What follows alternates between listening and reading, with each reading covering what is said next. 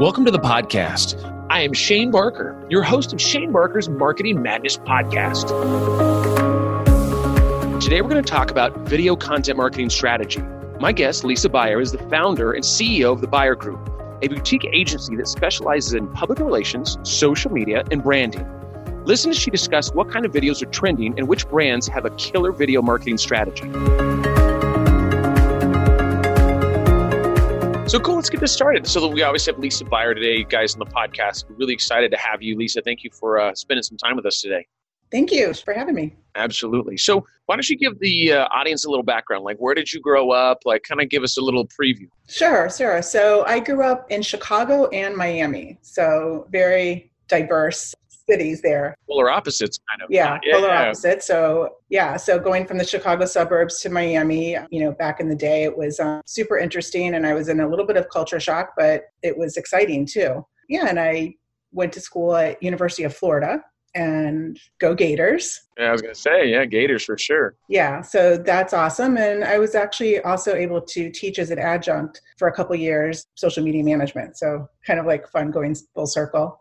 It's funny. So when I was down, I did some consulting work down in Florida for a few months. I was actually, I actually lived down there while my wife was going to nursing school. She's like, "Yeah, go do your consulting thing." So I was, I was down there. It's crazy, like how big of fans they are of the Gators. Oh yes.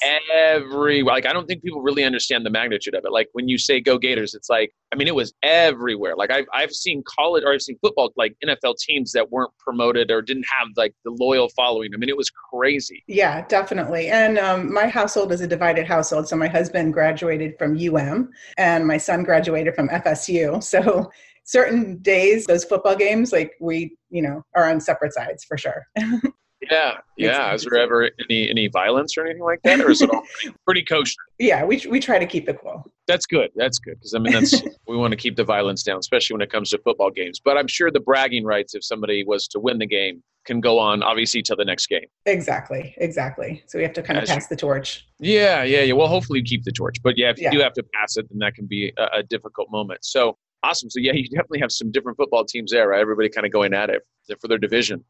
So, how big was your family growing up? Like, and so where did you mainly grow up? So, obviously, you were in Chicago, and then you went over and you were uh, in Miami as well. Like, where did where would you spend most of your time? Well, I grew up mainly in Miami. So, my family, um, my mom was a single mom, and I had a have a sister, and so we moved to Miami when I was in junior high.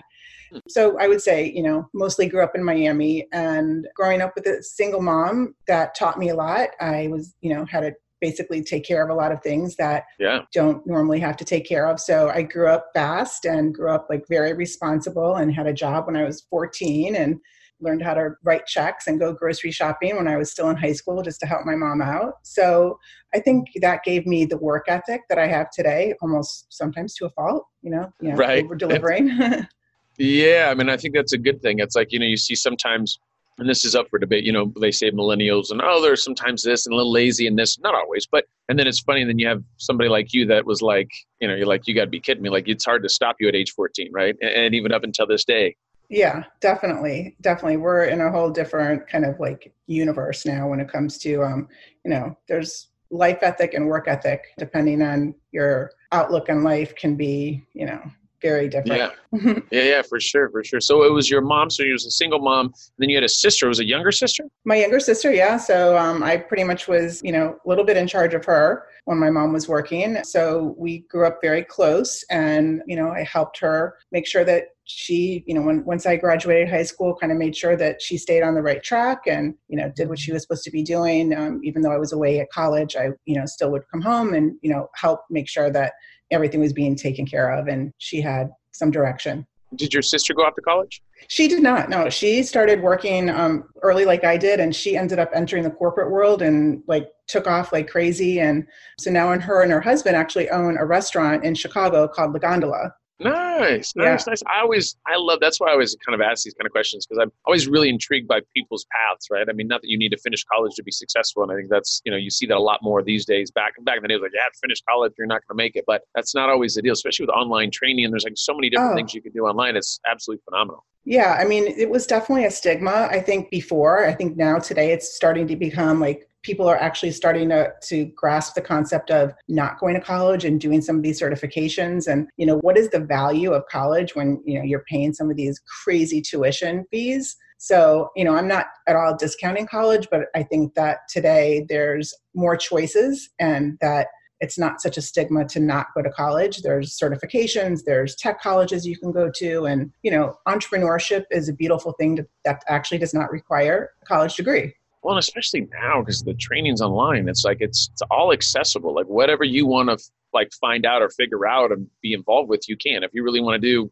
whatever it is, PPC, you want to open a restaurant. Like I, am trying to think of like I always joke around about like what happened 20 or 20 years ago, let's say 10 years ago or 15 years when the internet wasn't around. Like who do you go to that would say, oh, this is how you open a restaurant. This is what you do. Like it would have to be either in your family or you just go and try it. Like I don't know. I just the access to resources and, and people that have done it, haven't done it, that were successful, that weren't successful, is just through the roof to me. I mean, it kind of kind of mind blowing to me, actually. It is. It is. I mean, you know, before you could Google anything or sign up for an online course like you can today, it was more about going to the library or buying books. You know, going to a bookstore, and those were your resources. Where you know they were more you know like hard resources and now we have these soft resources that digital resources that are available that we can do everything from get certified you know one of my employees andy who works with me he was he was actually one of my students at uf you know he is getting his whole degree online through university of florida. So you know you don't even have to actually go to a campus which makes it easier in some ways but it also is taking away that experience yeah.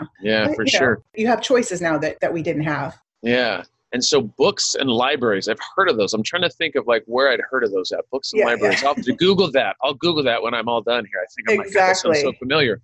No, I'm, I'm being facetious, obviously. Yeah, it is. It's kind of it is kind of awesome. So, and so you actually have a student that actually was part of your course at at uh, at the university in Florida, and now they're actually helping you work for your company. Yeah, I actually have two of my former students working, three of my former students working with me. Ah, that's yeah. awesome. Like internship style, or actually work for you? Work for me. Yeah. Awesome, yeah. awesome. Well, you kind of knew what they were. Yeah, that's kind of nice. You can get because I taught at UCLA as well. So I, I didn't now I only did it for a few quarters and I'm still in their system. But I, it's funny, like I don't I'm trying to think of any of those I don't know. I don't know if I would have hired any of them. Not that they were bad people by any means, but they were. It was a most of the people that I taught were was a later class. So the, the idea of it was people that are already in their profession, I guess. So it's not that I would have had the opportunity to hire them. Not that I wouldn't have hired them. We kind of rephrase that. Yeah. Well, if you think about it, it's a great funnel. You know, if you are looking for yeah. interns, or oh, you know, sure. you can funnel them out also to anybody else that you know looking. And obviously, I went to UF, but no, seriously, University of Florida from the standpoint of college of journalism, the output of students when somebody graduates from UF they have the equivalent of somebody with two to three years experience. Uh, so, so putting a quality product out yeah, there. Huh? definitely. Awesome, awesome. Well, tell us an interesting fact about yourself, like growing up. Like, what was something that people would know? I mean, it doesn't have to be too private or too personal, unless you really want to go there. But like, what? Like, give us like a like an interesting fact. Like, nobody would know that this. Yeah, well, I mean, I have a couple I could think of. So, one, when I was going to school at UF, one of the ways that I put myself through school, again, the whole like entrepreneurship, I guess, started early, is I started hand painting T-shirts and started selling them to the sorority girls and that's how i ended up like making all my extra money for through school. So that was um, that company was called designs by lisa. So that was kind of fun. And then one interesting fact after i graduated when i just got into the, the professional world was um, i was working for a family owned business and florida trend had a contest for florida's toughest boss so we entered my boss at the time and he won and I ended up quitting that job because he was so ridiculous. But it actually was a, a huge learning experience. And I ran into him about six months ago and I thanked him. You know, I said, Mark, you actually gave me a lot of experience early on that if I wasn't working for somebody, you know, as tough as you, and I'm saying tough, like really. Yeah, nice yeah, yeah. I'm sure there's other terms. Yeah, yeah, You're like, mm, yeah, go for like, it. Don't be shy. Effing yeah, asshole yeah. that you were. You know, I just, I learned a lot from him and you know it kind of goes back also i mean he didn't apologize but he was not a happy person at the time. So you just ah, you don't know so what was... comes out of you. When you're not happy you're kind of like making everybody else around you also unhappy and you don't even realize it. So he was a smart businessman but definitely didn't have to be as tough as he was. Yeah i think for me you know it's funny. So i I lead with a gentle hand. Like I'm always very jovial and very, you know, uh, well, I guess we should probably ask my employees. Of course, I can say that I'm always jovial, but I mean, I think 90% of the time that I, I feel like I, because I've been in situations where you've had bosses, where I've had bosses that I, that I feel like I'm expendable, they don't care, that they're they're rough, and I'm a very, I don't know, I don't know how to put it. Like I'm, I don't put up with a lot of crap from people, right? Like what I mean by that is like I'm the nicest person in the world until somebody comes and either wants to take advantage of me or talks down to me when they have no reason to. Mm-hmm. Then I'm like, then the Irish red beard comes out, and then it's like, ah, you know, I'm like, no, not today. Like you're, you gotta. I have no problem with constructive criticism, but you just have to be very careful with the way that you come at me with things. There's no yeah. reason to be that way, right? So I think yeah. there is some value in that. I mean, I you know, I think there is some value in learning that and having somebody like that in your life. But at that time, you're like, man, how do I get out of this thing? Like, you got to be kidding me, because it's just because it, nobody really once again, constructive criticism and saying, hey, this is how you improve things. And if you're a little emotional on occasion, I, to me, it's like, hey, that's okay. But to like just to be that way, because then you have to assume, as you said, like you have to assume that you're just not happy with life, right? There's just so many things that are going on, and you're taking that down to your employees, which is not helpful for your business, not helpful at, at too many angles, especially if he's a, you learned a lot from him. I mean, but the other thing too is you also learn what not to be like, right? Exactly, yeah. And you learn how to deal with difficult people and you know when somebody's toxic you know how not to get toxic back. Yeah yeah I, there are some definitely valuable lessons in that. I mean i think you know one of the things i always think about is like they have um, not to get into religion but like mormons and some other folks where they knock on doors. And you know i think god that's the hardest job but it also makes them into excellent salespeople. Yeah. Because it's very difficult. So i think growing up like I had to knock on doors. I'm not Mormon, but when I would knock on doors, it was very difficult. Or when I would make phone calls, I'm like, God, I hate this but it, it put me in a situation from a psychology standpoint where I know how to work with people or deal with people or how to, you know, make a situation the way that I want it to look. And I mean, there was just a lot of interesting stuff that happened from doing the stuff that I absolutely hated, right? So I'm sure you going into work was like, oh my God, I do not want to go into work today because I got to go deal with Mark, and we all know what Mark is, and so it's like you know one of those deals. So that's interesting. That's cool. That's cool. That's well, at least you made it through that, right? It made you who you are today. So it's oh, yeah. had to have been a good thing. Yeah, yeah, definitely. Awesome. And then where do you currently live? Are you still in the Miami area? No, so I live in Celebration, Florida. So if you haven't heard of Celebration, it's located in Central Florida. We're uh, right out five minutes outside Disney. It's actually a Disney uh, developed town. So I live in Disney World. so how? Okay, no, no. See, this is intriguing. So we're like, I'll skip over content to talk about this all day. So, so it's really Disney like actually made the development, yeah. and so is it very heavy Disney themed? It's not a Disney theme. It's um it's just developed by Disney, but it's, you know, everything's kind of like perfect and beautiful and architecture is you know it's a beautiful town to live in you know if you have kids especially because it's like mm. you know almost like you're in like a little bit of a bubble so that could be a good and bad thing but so disney was started in like about 25 years ago and so disney mm. isn't actually involved in the town anymore but they they gave the land and had their hand in in everything. And so, yeah, if you're ever in the Orlando area, definitely come visit Celebration Florida. It's beautiful, and I'll meet you Starbucks. Anybody who's Florida. listening. Celebrations. Well, I'm have to admit, well, right when you said celebration, you said like Disney put together. I was like, well, celebration. Like that makes total sense. Like, yeah. why?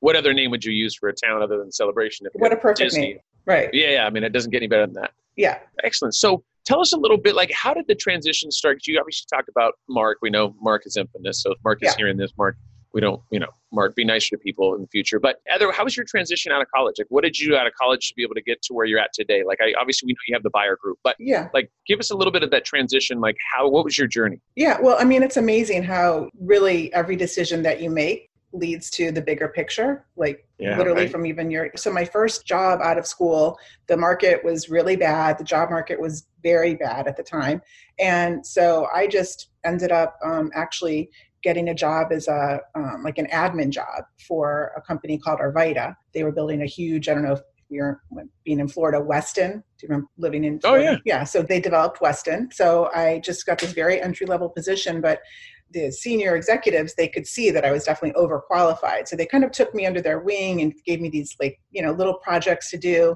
and i did and then somebody there you know knew somebody and i got a job working as the first employee of a very small pr agency which when you're the first employee that's it's an awesome experience because you're literally learning everything a to z yeah. of what goes into an agency from billing to everything like the admin stuff filing um, pitching. So i was able to get a lot of really good experience. And my boss at the time julie she was a former journalist reporter. So she really taught me that style of pr where you're thinking like a journalist. Um, and that's really hard to teach somebody. You know you don't really get that unless you're working with somebody that was a former reporter or you were doing yeah. it yourself.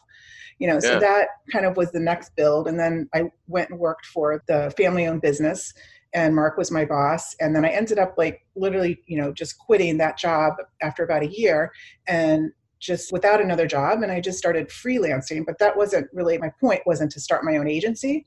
But my first client was arvida my first job. So they heard that i was oh. freelancing and you know then it the freelancing just turned into an agency you know, I started picking up clients and getting help, like different divisions of Arvida, their country club, their athletic club. So, you know, it's amazing. You know, some of my friends were like, oh, you're taking an admin job, you have a college degree. I'm like, well, if you make the most of it, you don't never know what can come of it. And so yeah. it was just basically the beginning of my agency being able to pick up significant clients. And, you know, that really like paved the way for new business development and establishing myself. Yeah, that's interesting. So I think, you know, it's funny. I think you could make like just you know, people say just being an admin, but the thing is, is like if you have drive and you at least somebody in the company that recognizes that, then you can move up fast. I think it's just getting your foot in the door, you know. And once again, it was a small enough company. I think that you had some eyeballs on you, and so people recognize that. You know, if you do that for say a company that's got ten thousand employees, it become a lot more difficult to be seen, right? I mean, people are like, hey, just come in, do your admin work, and then get out of here. I think, especially with all the different roles that you had and the things that you were doing, I think that's really awesome. You had that opportunity. Yeah, definitely, definitely, and that that was my first agency that I started. I had a partner who was a graphic artist, so that our differentiating factor was, you know, we were able to bring branding to the PR services. So that set us apart from other PR agencies at the time. Mm, gotcha. So, okay, so obviously you had a lot of experience. I mean, how long have you had the buyer group for? So the buyer group it was established in 2005, and prior to that, my first agency was called L&L Communications. My partner was Lisa L&L, you know. Hello. Um, Hello. Yeah. And then we had another partner buy in, and that transitioned to a, a new identity. It was um, Moxie Group. And then those partners just decided they went a different direction. So I kind of absorbed the clients and rolled it into the buyer group. And it was um, actually perfect timing because we had attracted a lot of tech clients, a lot of dot, it was during the big dot com boom and bust. so yeah, we, right. we started doing um, PR for these dot com clients, and that really was a super critical turning point because we had to go from you know in a PR agency you have a year to do a campaign or six months, condense that down to okay they're trying to get investment investors you know to invest, so it was boiled down to a week. Like we had to like get PR fast so that really taught me the digital side and how to like use google to leverage and you know i was doing seo and pr before i really knew what seo was you know just yeah, yeah. all these little hacks so you know that was i kind of i saw the light of like the possibility of optimizing public relations using and leveraging search so that led me in the direction of you know becoming as proficient as possible in SEO that I could apply it to public relations. And that was a huge, you know, kind of it's not that different today, uh, but still, agencies, PR agencies, agencies today are still, in my opinion, very much archaic. They're not really optimizing like they can leverage search and social.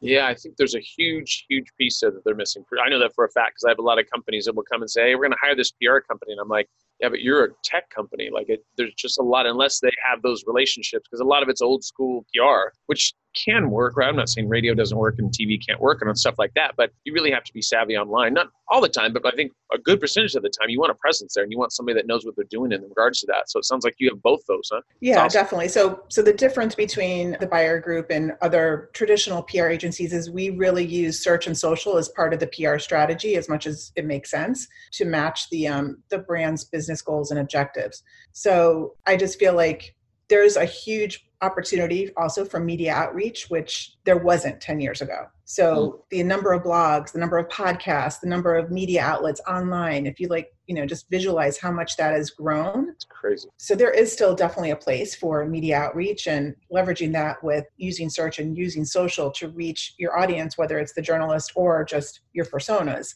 you know, is something that is critical today to really reach yeah. your audience in an organic way.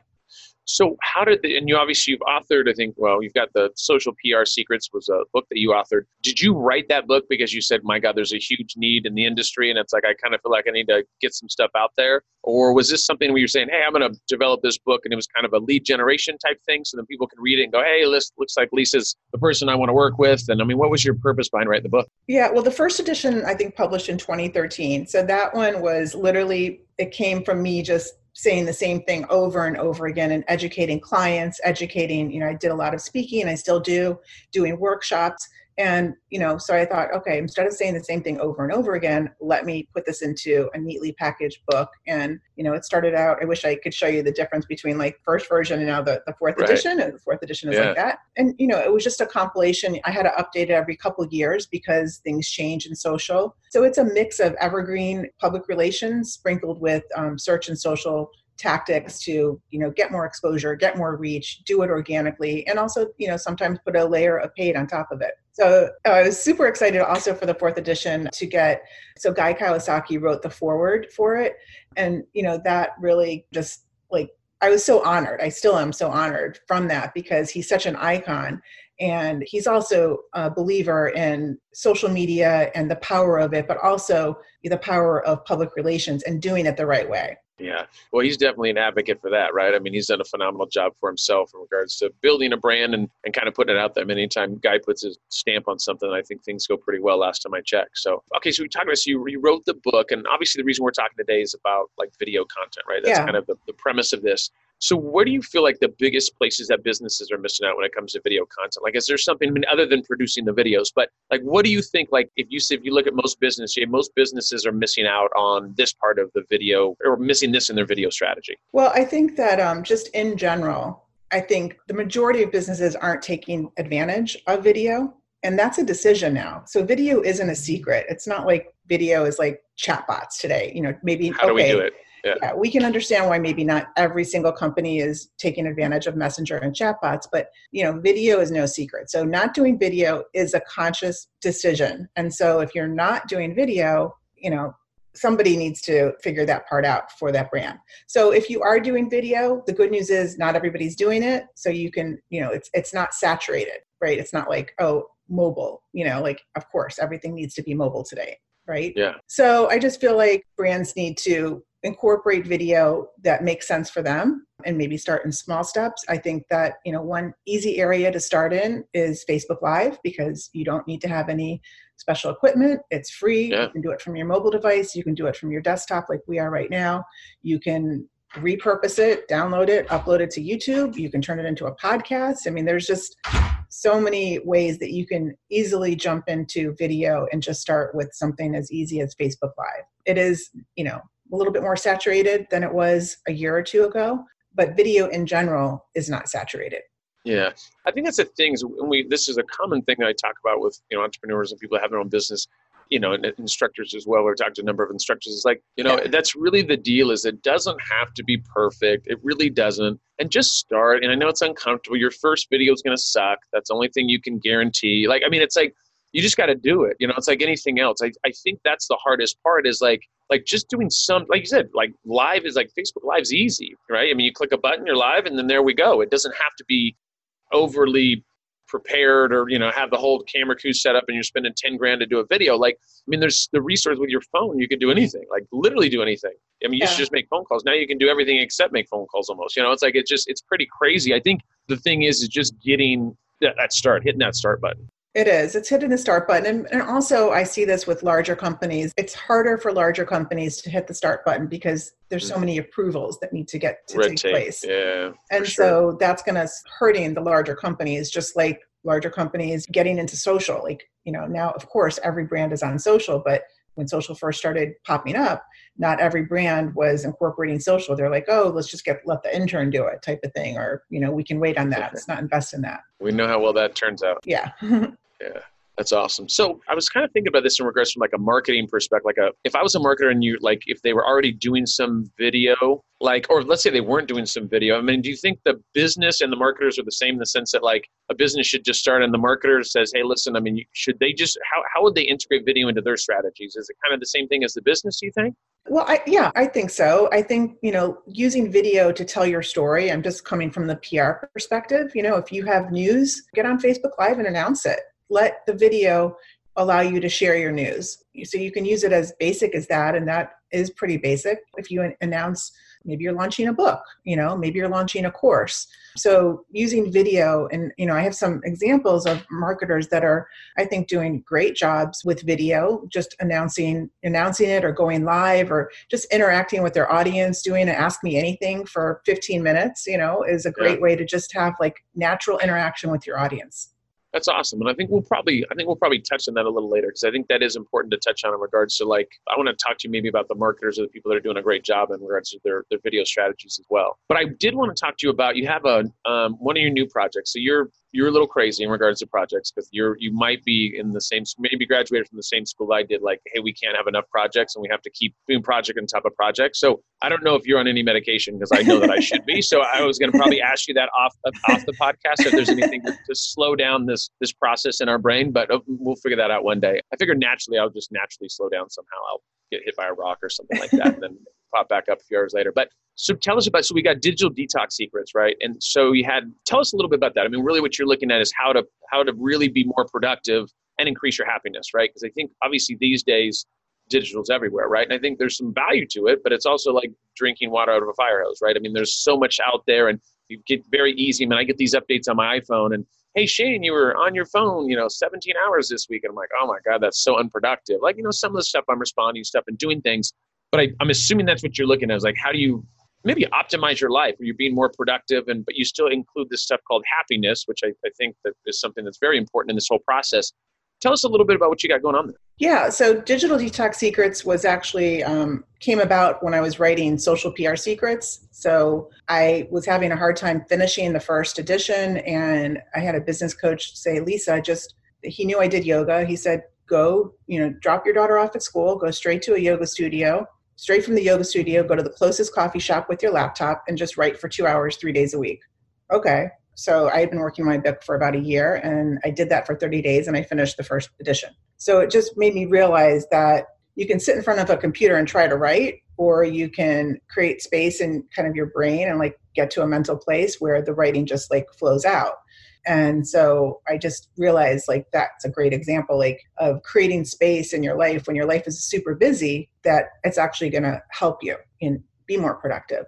That's kind of where the original idea came from. And then you know i have teenage daughters you know stress and anxiety from a parenting and just in a teenager standpoint.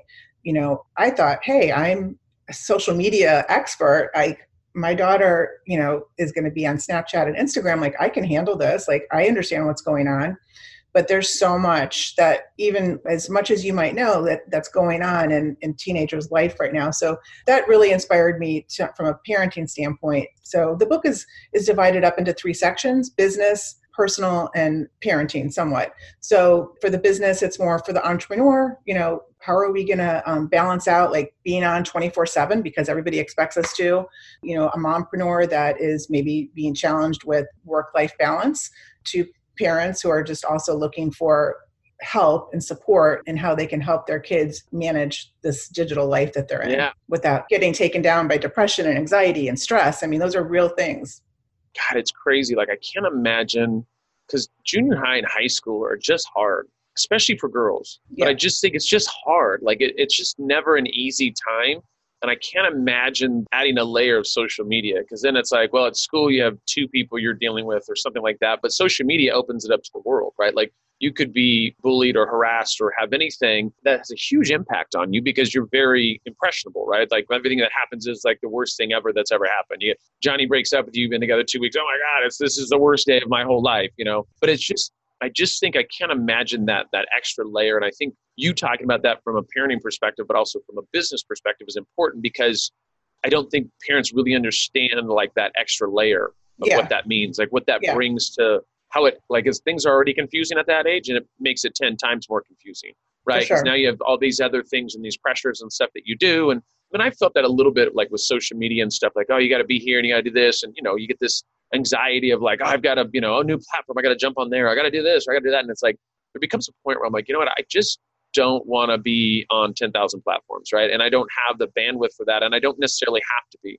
yeah. right? I don't have to be on TikTok. I just don't, right? I mean, of course, great. That's a new hot place where everybody's at and it's a real young demographic, but that's not my demographic. So I don't have to do that. So I think it's interesting when you talk about detox because I think that is, you know, I know people and I, my wife is very strategic about detox. And what I mean by that is she'll, we'll go to like a resort that's like in the middle of nowhere and she'll go like, oh, we're going to go like to Lake Tahoe. And I go, oh, sounds good. And I'm like, this isn't Lake Tahoe. And they're like, oh, cell reception was gone like 45 minutes ago. And she kind of looks at me and goes, oh, I didn't know that. And I'm like, oh, you didn't, did you? A little, yeah. little detox for Shane. Yeah. When I got another another funny thing. So my wife and we always she always goes, "Are you going to bring your girlfriend on our trip?" And my girlfriend is my laptop. Mm-hmm, so mm-hmm. she dubbed it my girlfriend. And so anytime she's like, "Well, you going to bring your girlfriend?" I'm like, "Where are we going?" And she goes, "You're not going to have reception." I'm like, okay, well then I won't bring my girlfriend. I guess I'll leave my girlfriend at home. Which is oh. super awkward to say out loud when I, my wife's asking me, "Were you going to bring your girlfriend?" And I'm like, and I, I don't really have a girlfriend, obviously, but it's just a laptop that I'm very close to. But interesting, interesting. So that's and how long have you been doing that for the detox? Um, well, I'm finishing writing it this summer, so I'm sending it off to the publisher at the end of July, and hopefully it'll be out like I'm hoping around September ish. Mm-hmm. Yeah. Okay. And so I have another question for you. So we're gonna I'm gonna switch gears a little bit, like kind of talk about the video stuff a little more as well. Because are you like what kind of videos do you see either for yourself or for clients? You do a lot of video work? I guess that's probably my next question. I do. Yeah. Okay. So it's just part of the PR strategy, whether it's for myself or for a client. Yeah, got to be in the screen for sure. Mm-hmm. And then what kind of videos? I mean, I guess I'm sure this depends on the client, but like if you like how to videos, educational videos, like what have you seen that have performed well? I mean, is there anything that you said, wow, for these types of clients, we've done these kind of videos and it's absolutely crushed? Yeah, so I think right now trending is the docu series or the web series. So one of my clients is launching a video called "Pay the Invoice," and it's um, basically she brought on seven agency owners, um, brought them to New Zealand. Her name's Kat Howell. I don't know. Ah. Yeah, so she's creating, she's launching Pay the Invoice. So it's basically a docu series following her and these agency owners around, where she's um, basically you know taking them under her wing and showing them the ins and outs of running an agency optimizing your agency um, so it's following them through. So i think it's a super creative example of um, you know creating a, a docu series or a web series. Another example that you know a bigger brand would be deepak chopra and oprah winfrey. So they launch every i don't know if you follow them but they just launched today the 21 day meditation program that's free so it's free for the 21 days as long as you start on day one and you you know keep doing it each day. But you know once it's day five, day one isn't isn't available anymore. So it's basically like an intro to this package that at the end they end up selling it, you know, for 2095 or something like that. So yeah. you get to do do it for you know the first launch for free for 21 days. It's not exactly video, but that's the same idea as the docu series or the web series where they're dropping one video a day. That's you know it's a story that has a beginning and an end, or it's part of a series. You know maybe it's anti-aging, and so each day is focusing on a different subject within anti-aging. It's free and then at the end it expires and then if somebody wants to buy the whole series they can and then it comes with the program and a package and you know different types of, of yeah. content. But you get the idea. So the docu series is um, you know super creative and super trending right now and um, a lot to be learned from some of the the major filmmakers that are doing it and doing a great job. Yeah i didn't know that i didn't know that oprah i didn't know that they had that that came out. It came out today huh? 21 yeah. days. Yeah. I love the I know that's always really awesome. Like when they do the thing where you have to watch this, and then if you don't, then you miss out on it, and then you lose. I mean, because by the end of that, you have somebody that's 21 days. It's pretty much they've developed a habit of watching this, and so now they're you know the likelihood of them. You're going through the thousand people, right? And you're going to the 500 people that are absolutely soldiers and that finish the whole thing and then are ready to go on to that next step. So I can imagine the conversion rate at the end of that thing. If you've gone through 21 days on day 22, you're like, like what do I need to do to pay for this thing? Exactly. Like, you got to be kidding me. Like what, you know, just take yeah. my card for God's sakes and give me day, you know, give me my 20 second video or whatever.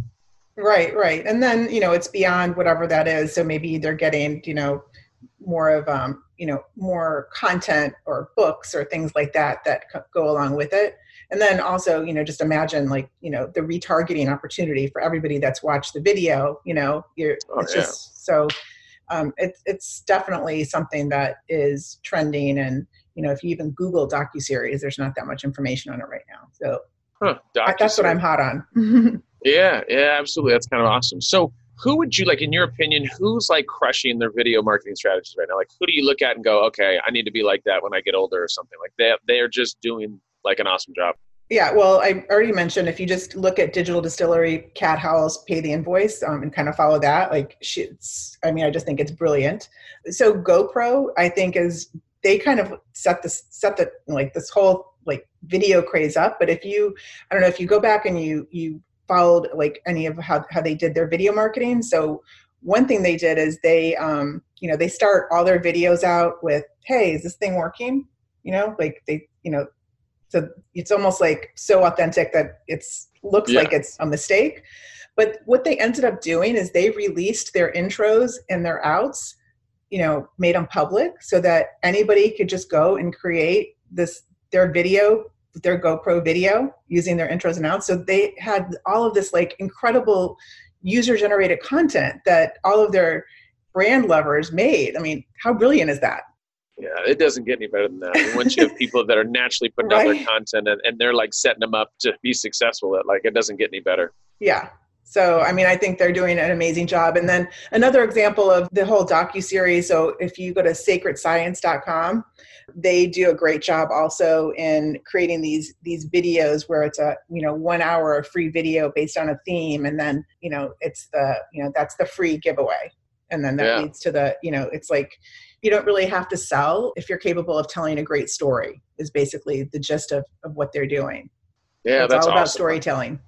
Yeah, mean, making it easy for them to do it. That's the key, right? If like, because people are naturally lazy, and so it's like if you can get people to make it easy, make it a no-brainer. It's like, how do I kind of get this content out, and, and you know, the quicker and the faster, the better.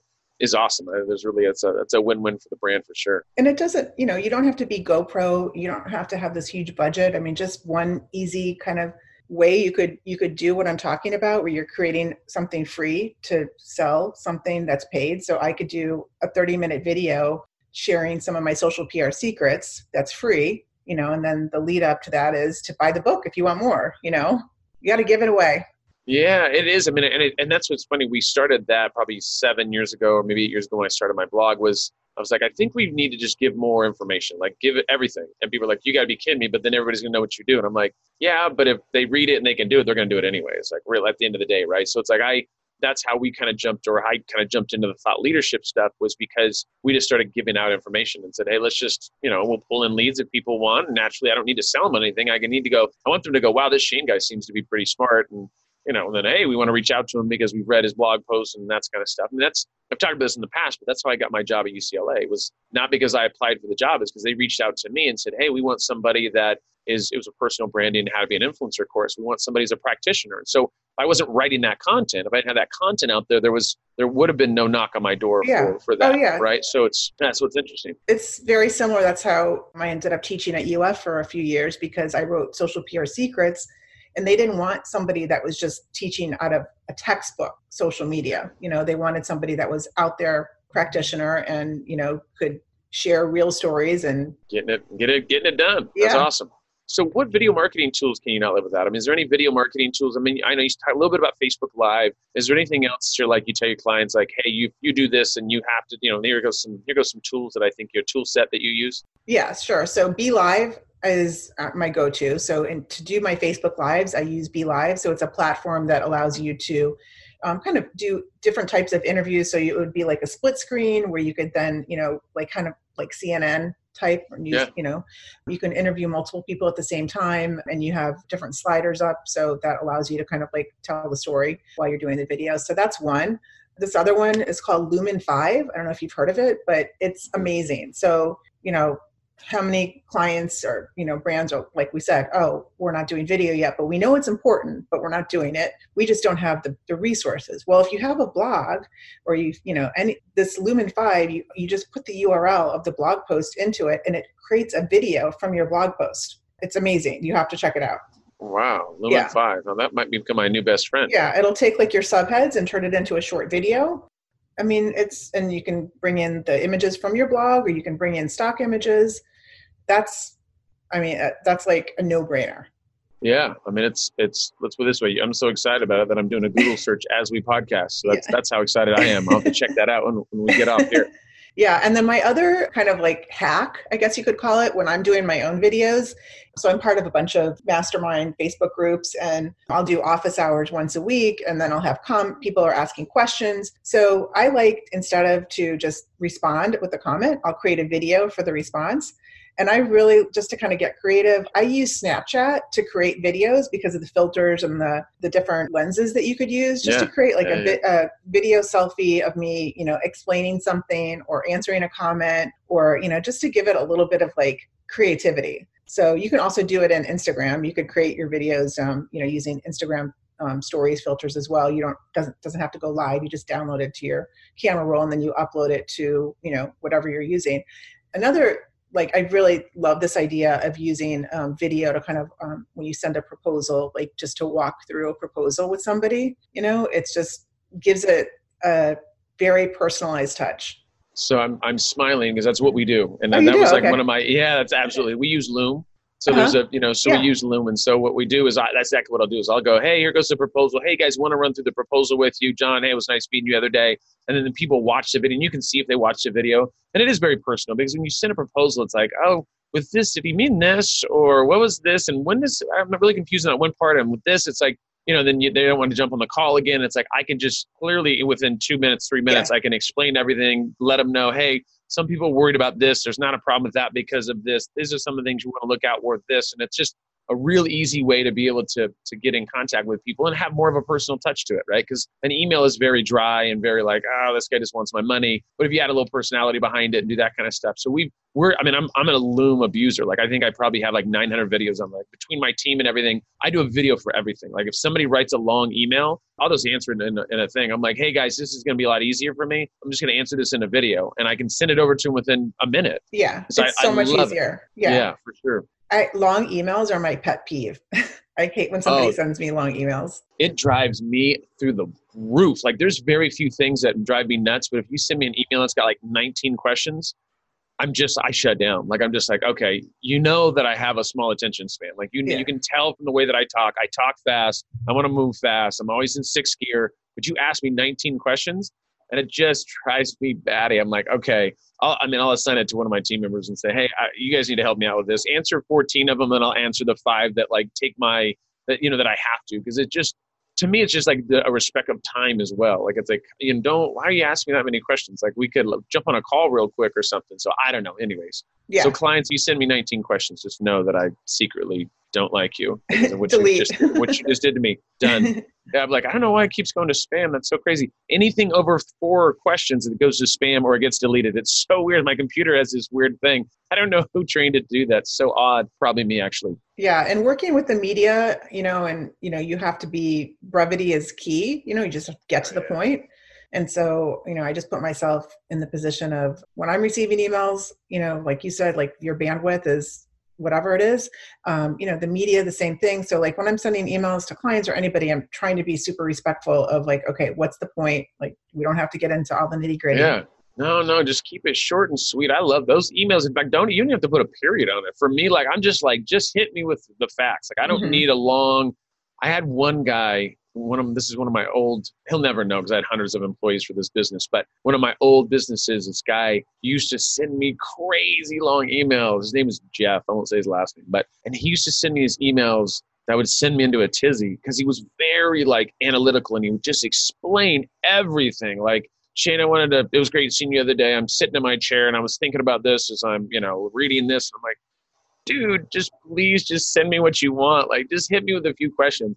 And it used to drive me nuts. And I told him, I was like, hey, bud, like, I love you to death, man. Like, you're just, your brain is like very different than mine. But like, anything over like four questions, you're going to cause me to have to like heavily medicate myself or something. So yeah. I, I, just need you to like just get to the point. And he couldn't do it. Yeah. And so I finally, I think I fired him, but no, not really. I think, I think he stayed around for a little while. But so it was one of the things that used to drive me nuts. Like, oh no, no, just keep it short and sweet. Let's just let's just keep it short and sweet. That's better for everything. So you know, when we talk about video marketing, what is the one thing that you see like marketers doing wrong? Is there anything that you look at, you think, God, I wish they would quit doing that? Is there anything that like just gets your goat? Well, I mean, I just think when you see marketers or brands just trying to sell too hard you know mm-hmm. you don't really yeah. need to sell if you're telling a good story is basically you know the point and i got that inspiration from ron lynch And, you know, it's just, if you're putting in the hard sale, then you're probably, it's probably going to ruin the video. Yeah. Because people should know what you do for the most part, right? They yeah. need, I mean, if they need to figure that out, they're going to go and look, yeah. look you up and see you do this or you do that. But really, you're selling your expertise or knowledge. And then if they want to come and ask about services, that should be, you know, it's icing on the cake, right? I mean, the idea is to show that thought leadership and people go, God, who would I need to hire for PR? Oh, it's Lisa, yeah. who I've been listening to the last 50 videos, right? I mean, right. And I mean, definitely always, you know, you should always be selling, but it doesn't have to feel like that, right? It doesn't, yeah. it doesn't have to come across like that. But yeah, always be selling, but you know, just make it, make it, make them feel like they're really, you're able to give relevant content that is helpful to them. One day, you know, like you said, they'll come to you and, you know, hire you yeah. want them to stick with you. You have to realize it's about them. It's not about you, right? I mean, I think that's yeah. always the big thing is people want to like, oh, but I want to tell them what I do, but nobody cares what you do. They don't because there's 10,000 people that do what you do unless you do something that unique. But if they want to find you, they can. It's really, you're ever, you should be everywhere and people can come and find you, look your name up, do this or do that. You don't yeah. need to over, like, overcompensate by telling people what you do every time you want to talk about what you do. Yeah. I think another mistake that I see clients doing is that everything you know they want everything to be perfect they can't go live or hit the play button or you know do the video thing until they have this lighting and this camera and this you know area to do it in or you know it's just it reminds me of kind of like SEO where you know there's surveys of CMOs and CEOs and they always say oh SEO is super important. And yes it's a high priority but are they investing in SEO you know they're not creating the time for it. So I just see brands knowing that video is important, they know it's critical, but they're either over analyzing it and you know it's like analysis paralysis, or they're just um, basically trying to be perfect and everything, and then you know six months has gone by. yeah, right. I mean, perfection is is the killer of all anything creative. Yeah. So what else are you working on? So I, I uh, rumor has it you're working on a, a thing, little femaledisruptors.com. Is that? Tell me a little bit about that project because obviously I didn't get my invitation because I'm a male, um, which I get. I'm not, oh, I'm not open, here to hold that against you. oh, males who are female disruptor supporters. ah, well, hey, there we go. All right, I'm in there. That's all I had to do was ask on the podcast. So yeah. Tell me a little bit about your project. Yeah. So um, I got super inspired slash very annoyed. You know, when the whole Me Too movement came about, and it definitely touched home for me. Having been a business owner in the in the 90s, a female business owner in the 90s, I definitely put up with a shit that I shouldn't have to. Yeah, yeah. So you know that was one inspiration, and then the whole Dr. Ford Kavanaugh situation. You know that yeah. it just I was like, okay, this is ridiculous too. And then equal pay. I just was like, you know, there's so many females out there that are disrupting in a very positive way so this is just my way of featuring female disruptors, whether they're their own business owner, they're disrupting maybe in corporate America in a certain way, and singling out, finding those and featuring them and lifting them up. That's number one, what we're doing on the site. And number two is we're going to be putting together um, a virtual summit of these female disruptors so that they can share their superpowers are and how they can inspire yeah. other women and also men too. And we're also going to be featuring men who support female disruptors. And so, you know, it's there's definitely men should get credit for helping. And I think that we're seeing change for sure. It's just needs to happen quicker. yeah, I was gonna say it's gonna be a little slow, but I, I, yeah, yeah, yeah, for sure. But I think that's. I have another question for you. How big is your team? Because you're you got like 46 projects that we've already talked about that you're like launching this year, maybe give or take a few.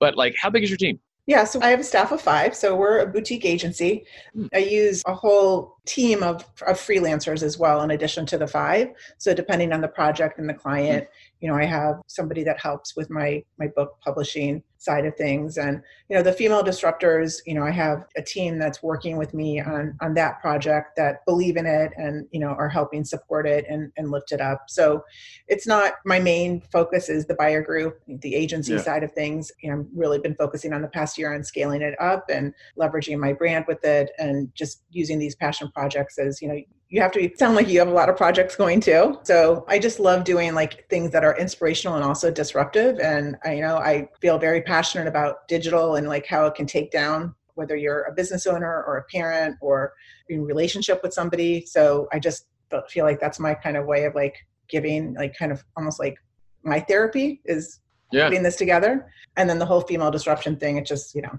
hmm Made, it just made sense. Well, I yeah. think the thing is too is it sounds like you have good partnerships, right? The thing is, is you have you don't need to be in there every day, but you have people that are passionate about what you about your vision of what you want that to be, and then people are helping you with those projects, which makes sense because you can't, you know, it's difficult to be on in the middle of every single project. And but I do think you can tell that a lot of your other projects or passion projects, right? Or something that kind of hits yeah. you over the head and you're like, you know what? I might not have tons of time to do this, but I'm gonna make it work. We're gonna yeah. we're gonna figure this thing out. I'm gonna build this thing and we're gonna see who's gonna be behind it. And then you naturally have people that, that want to help you with it. So that's awesome. Yeah. And it also it also develops the culture of the agency and also, you know, you attract what you put out. So, you know, I'm a big believer in health, wellness, you know, yoga, meditation. So I like to work with clients that either also believe that or have that that same chemistry, that same belief system, or those are the types of brands that I love to work with. Yeah. When it comes to female disruptors, you know, I want to support other female disruptors and like attracts like. So, you know, it, it's part of the culture in addition to being the passion project. Yeah, you put it out in the universe, comes yeah. back to you. That's awesome. That's yeah. awesome. I was raised by hippies, so I get all that. I love that. I'm, I'm, raised in California. My family is always like, "All right, let's sit this out. Let's hold hands. Let's hug." I'm like, "Hey, I like it. I'm a, I'm a big hugger, so that's where I'm all in for that. All that." Oh, well, big hug out to you. Yeah, big hug back to you. So tell us a little bit. Obviously, you said you talk about yoga and talk about like balance and the other fun stuff. Like, so you're also a certified yoga instructor. How often do you do yoga? I just did yoga today. I try to do it. I try to practice at least once a day, even if it's for five minutes. Not that I always do it every day, but that's the goal. And some people are just like, oh, I don't have time for yoga. It's a 90 minute class. So there's lots of ways to, um, you know, there's an app called or a website called glo.com where you can put in how much time you have, what level, and like I just did it this morning. You know, I had 30 yeah. minutes, so I did it for 30 minutes. There's even a five minute class. Yeah, so. I think it's the things that don't let any of that hold you back. Like the idea, and the same thing with reading. Like, oh, I don't, I don't have time to read for an hour. All right, read for 10 minutes like anything like it just to disconnect and you know because obviously yoga helps you with balance i mean just uh, mental instability and there's just a lot of things that that help you in regards to that because it, it takes you away from the real world and you're kind of doing your thing and it's and then i know for me i mean i do pilates um, that's only because I was in CrossFit and I hurt myself, and some the higher aboves just told me, "Hey, Shane, you can't do any more physical sports for now. For now." Yeah, but Pilates is amazing for your body. Oh, it's awesome. Like my core has probably never been this strong. Like I just if I could just quit drinking beer, I'm sure there's a six pack underneath my stomach. like I'm pretty pretty confident at this point that we're getting close to something potentially protruding through. But that's awesome. And you have like a virtual, don't you like a virtual summit or something like that for like yoga? Yeah. So that's um I was teaching a class in virtual reality, a yoga and virtual reality class as part of like this beta program on AltSpace VR. And we're taking a break over the summer. But yeah, so you know, part of my um, you know the agency type of industry that i work with I'm, i work with a lot of disruptive type of um, either types of brands or industries and so ar vr is definitely kind of like oh videos coming yeah. videos coming well ar vr is definitely coming it's just like when everybody actually is able to embrace it and that timing yeah. is is definitely coming. We just don't know when. So it's just my way of um, kind of being able to dabble in VR and AR and just actually like working with the technology, working with the headset, you know, being able to integrate yoga, which I'm already, you know, teaching every once in a while. So it was able, gave me the opportunity to immerse myself in these platforms like AltSpace VR, like Facebook Spaces. I don't know if you've tried that out yet, but hmm. you know, just it's where everything's going from a social standpoint for sure. So it's just my way of kind of like getting your foot in the door. Yeah, getting my foot yeah. in the door, educating myself without going crazy. And so, what do you do? I mean, so is yoga your way to like recharge? Is there anything else that you like? I mean, because obviously you talk about you know detoxing and yoga and all the fun stuff. Like, how do you like? What do you do to recharge yourself? Is it using yoga? Is that kind of your go-to, or is it hey, we take a family vacation for two weeks and I totally like don't use any internet, I don't use anything, or like what's your what's your secrets? Yeah, I mean, it's I would say it's a mix. Like you know, my husband and I are going on a vacation for 10 to 12 days where we're going on a cruise in Europe and purposely like you know the time zone difference itself is going to make us disconnect because we're not going to be able to be on when everybody else is on here. So we try to do one of those like at least once a year. Um, and then besides yoga i use cbd oil as yeah. part of my um, daily dose of it and it really does help whatever your body is needing. So if i'm really stressed i'll just like take a little bit of it. If i want to go to sleep and get a good night's sleep i'll take it before i go to sleep. Um, if i you know having a hard time focusing so that actually kind of like you've heard how meditation is the new superpower for ceos for the c suite so i think that cbd oil is kind of like that next trend coming because it's health and wellness focused. I mean now people in order to be you know it's not seen as cool to like stay up and work 24 7 you know people want yeah. investors want to invest in companies where they have a healthy balance. Yeah. healthy balance. So yeah. I mean that's definitely like my newest thing that I, I see working. And i get my sleep analytics on my fitbit so i'm able to see i see a, a definite difference in my sleep quality ever since i started taking the cbd oil it's funny. So I'm I use CBD as well, mm-hmm. mainly because I had some cannabis clients and, and stuff like that in the mm-hmm. industry, and so we're doing some stuff for some cannabis clients now. But I it is I I found it to um, it's helped me with a few things, you know, in regards to your body and sleeping and stuff like that. Because I've had issues in the past of sleeping, because it's you know you always got ten thousand things going and this that and the other, and being able to disconnect. Because I used to work a lot. I mean, I used to work eighteen hours a day, which was extremely unhealthy. I was a lot bigger, probably thirty pounds overweight. Not the deal anymore, but it is it is interesting. It's like when you have to have that balance. I think it is important. I do. I can tell by the what you put together that you are always striving for that balance of life, right? Which is always hard. It's hard, right? Because it's you have super always hard. more stuff.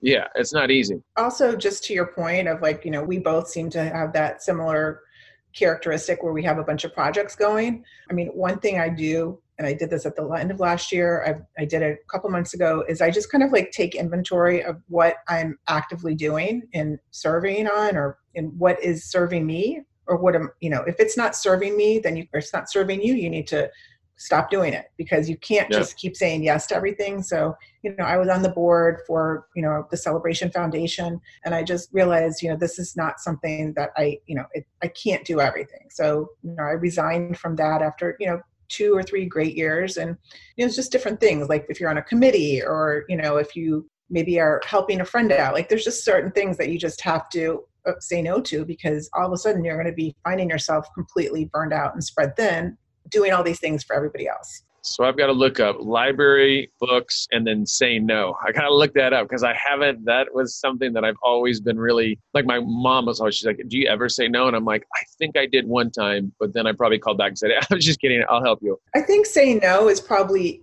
easier than undoing something you're already involved in, though. You know. Agreed.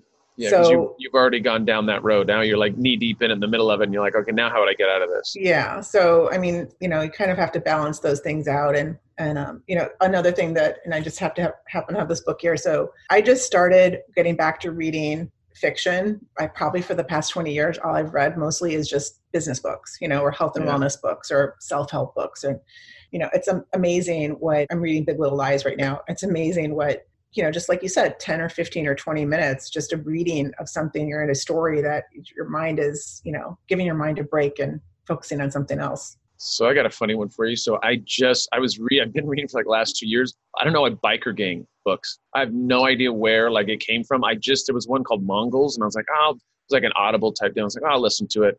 And like I, I between like I'll read like, oh, you know, business, self help, how to do this, this, this, and I'm like, now how to talk about how the Mongols killed all of the not really, but I mean it's like this like weird. I'm like really stuck on this. I'm, I'm probably gonna jump over to like you know ganglands or something now. I don't know what it is, but there's something that like the stories intrigue me. You know, not necessarily the violence and all that, but just I don't know. It's it's something that's kind of pulled me in, which is outside of my usual business and self help and you know help you know whatever that is.